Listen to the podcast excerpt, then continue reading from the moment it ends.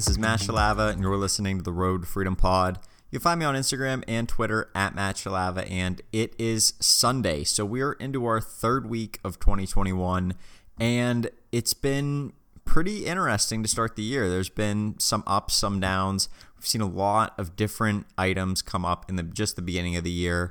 A lot of different releases that we have had just to close out 2020, and then moving into 2021, we've had a couple higher end releases. Mainly the the Jordan 1 Volt Golds were probably the biggest one this year. It's not really that highly desirable of a release, but definitely some profit to be made on that release that happened last week. And then yesterday we had the Jordan 13 Starfish, and nothing that that good about that shoe for resale purposes. I did see somebody on Twitter that checked out like 1200 pairs of those things. So, obviously somebody knows what they're doing or that guy is screwed and just stuck with a lot of bricks. But either way, I'm I'm happy to see what's going on in the upcoming weeks ahead. We do have a lot of really really good sneakers coming out. I'm going to probably have to do an episode on some of the upcoming ones for this week and what my thoughts are on them, but we do have just over the next course of the rest of the month and then into next month some really highly profitable sneakers coming out. So I am excited about that. And then just excited to learn. There's a lot of stuff that I don't know about reselling, that I don't know about just kind of investing and business stuff altogether. So trying to kind of put some of those systems in place, like I talked about a few episodes ago, is kind of what my focus is going to be for this year, at least the beginning part. Because if I can get that down, that's kind of like a hopefully a one-time thing that I re- that requires obviously maintenance and trying to reform and stuff. But at least having them in place should save me some time. So that's what I'll be focusing on. But I've just been doing a lot of episodes near the beginning of the year as to what you should do when you get started on eBay or Mercari or Poshmark or wherever you're going to be selling. And I think that's important because there's a lot of people that have never sold before on any of those platforms. So maybe you're new, maybe you've been following this podcast or another podcast or just reselling in general, and you're looking to make some money this year and you don't really know what to do and you've started selling on eBay. Maybe you're just super new and you started selling on eBay, or maybe you have sold on eBay or Mercari or Poshmark or any of these platforms and you want to you want to ratchet it up a little bit and you want to actually start making some decent income off of this so that you can use it for whatever you need groceries or some sort of a trip or some sort of a gift whatever it may be you want to make more money. So what I've been trying to think about is what are some of the things that bothered me as a new reseller? What are the things that I just felt I wish if I had just known this uh, I would be so much farther ahead? Because when you're new you feel like you don't know anything. And in a way I really didn't. There was a lot of different things that I could have really used the information for, and trying to find some of those things was really the difficult part. I didn't realize there was a whole kind of sphere of people on Instagram and Twitter dedicated to just reselling, and I luckily found them um, through Twitter, and then got on Instagram and started finding people that way. Then YouTube, I found Reezy Resells, and kind of just trickled down from there to some of the guests that he had. That was a lot of the people that I learned from just watching what they were doing on a daily basis and stuff. So as I'm looking at that, one of the biggest things that I had learned early on is the importance of having white backgrounds. And there's a lot of debate on this within like the reselling community. I think for some reason there is. You don't see it that often, but if somebody says something about it, you usually have people like on one half saying you need white backgrounds, people on the other half saying you don't.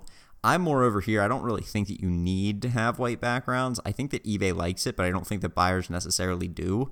And so that's kind of the the trade-off for me. I think the eBay algorithm appreciates white backgrounds. I don't think buyers really feel like it's legitimate enough. If you see a pair of shoes with a white background and you can kind of see it, you know, shoddily cropped out with the background not there, but the shoes are there, and clearly they weren't taken in like a light box or something, but you know that somebody just used a background removal tool it doesn't really look that good to me. I think it looks chintzy. I think it doesn't look good, but eBay prefers white backgrounds. So what do you do?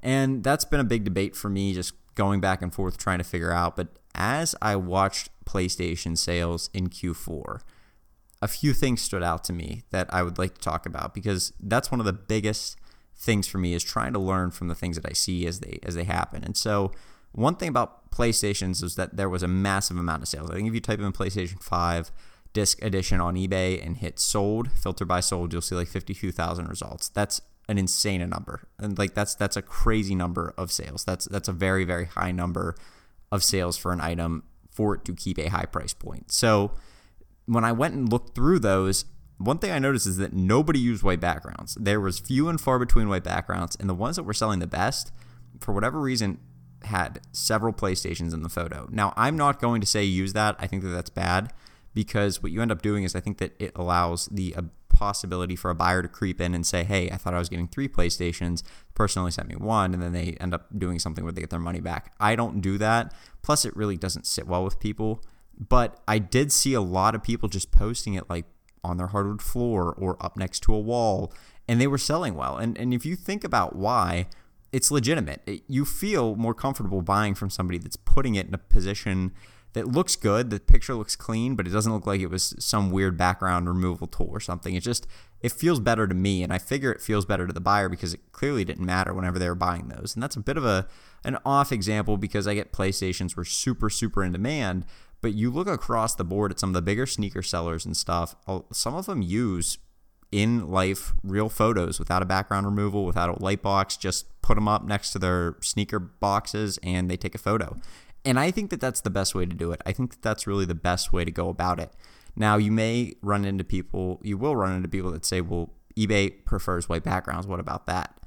I necessarily, I, I think that they do because they clearly say it. The other thing that I'm wondering though is how many people are converting off of those white backgrounds versus other backgrounds. And I don't know. But for me personally, what I found out is somebody had told me, I think it was in Pure Hustle podcast I was listening to, and then maybe somebody mentioned it to me on Instagram. If you take the photo, the cover photo, and just do a white border on it, so like I use like the Paint app on my computer and literally just draw like a white square around the photo on the edges and put like just make it white so that there's a white border around the photo. eBay's algorithm only like can pick up I think the edges. So as long as it picks up this white on the edges, it figures the whole background's white. So you kind of get the best of both worlds. And I do that sometimes, and it seems to work pretty well. You don't want it to look weird. You don't want it to look like it, you did something weird to the photo, and the buyer's like, "What the heck's going on here?" But I just do it thin enough that it's barely noticeable to the buyer, but it's noticeable to eBay's algorithm, and I think that it works. I haven't. It doesn't tell me you need a white background or you don't need a white background, so there's no way to f- officially tell but it makes sense. I, you, if you're thinking about how eBay would scan the photo, they're not going to be able to look at every pixel on the photo compared to the actual item and try and compare whether or not it's it's a completely white background. They would have to like probably if I was going to do it, I'd come in from the edges a little bit to tell if the background is is white on the edges, and that'd probably be it because there may be some things you could do, but you don't know how much of the photo is going to be the item versus how much is going to be the background. So you figure if the edges are white, they're probably going to put the item in the center of the photo, so that'd probably be a good way to tell if the background is completely white. So I've been doing that. I've enjoyed that method a good bit. It does take a little bit of time, but it's only for items that I'm really, really trying to get sold quickly and that I'm concerned are going to sit for a while that I don't want to sit. If I want them to move, I'll just end up doing the like small square around the border of the photo in white and then the other thing I do is I do put a 1% promotion on it and it it's like it's gold. I think that it's a great idea. I promote a lot of my items at, at just like 1% and it's a great way to get a little bit of an edge cuz you realize there's probably like out of everybody that lists on eBay per listing, like per type of listing, so if you're trying to sell a pair of Jordan 1s, your colorway probably there's only like four or five people that are promoting it seems like there's i mean there may be more but it only shows whenever i scroll through the top like five or six that say promoted and so if you're able to promote you're able to use a good listing you're able to use good keywords and then obviously use good um, item specifics inside the actual thing itself the actual listing and you promote it 1% and use a photo with a white edge or a white background whatever you prefer i think you're golden. I, I don't know what else you'd be able to do to get ranked near the top other than what I just laid out. And if you don't do that, it, like like there's something wrong. Like either eBay is not favoring your account because I don't know you you have like negative feedback or or something. But other than that, that's like my tip. Like if you're going to get ranked near the top, good title that lists item, brand, then the item, then the size, then the color, then whether it's new or used, and then I always put free shipping at the end because I free ship almost all of my items, and then good item specifics and putting a decently like really like quick description in key, uh, pictures pictures just put like either a white background or a white border on your background and then promoting at 1% there really isn't anything else ebay could do that you could do for eBay to make them think that you're trying to do a good job and that they would they would want you to do outside of that. So, and free returns, that's another big one. But those are my things. I mean, if you're doing photos and you're concerned about I don't think my photos are good enough or stuff like that, don't be necessarily concerned about that. The best thing you can do for photos is natural lighting and either a white background or or some sort of like patterned background like a hardwood floor or some sort of just like wood in the background at all, or maybe like a very, very light brick kind of pattern behind it. That's what I do. I actually I went on Amazon. There's it's called contact paper, and you can get it's basically like wallpaper. But they make it in all different patterns and stuff. I bought contact paper for a like a wooden background that you would wallpaper your your walls or whatever you want to wallpaper with. And then it's basically like a giant sticker. So I bought some foam board and just put it all over the foam board and it's basically like it's it looks like wood, but it's a lot lighter to pick up than wood, and it's easier to transport and stuff. So that's what I do. It's pretty nice. I, it works really well. I think that it looks cleaner. I think that a wooden background looks significantly cleaner than any other background that you'll use. And you see a lot of big sellers also use wooden backgrounds. So I tend to think that they sell better. If I find a picture with a wooden background, I'll try to emulate that just because I think that it sells better. I've seen them sell quicker for me in the past. So, and I think it just looks clean, but also a little bit professional, but also like real. Like the person's not just trying to scam you or something. You actually, they have it. Like it's, I don't know. It just kind of feels like it's more real to me and still clean and professional looking with a wooden background. But that's kind of my take on photos. That's what I would have told myself if I was starting out today and I didn't know anything about taking photos. Just, you know, be calm about it. Go and look, get some natural lighting if you don't have great lighting.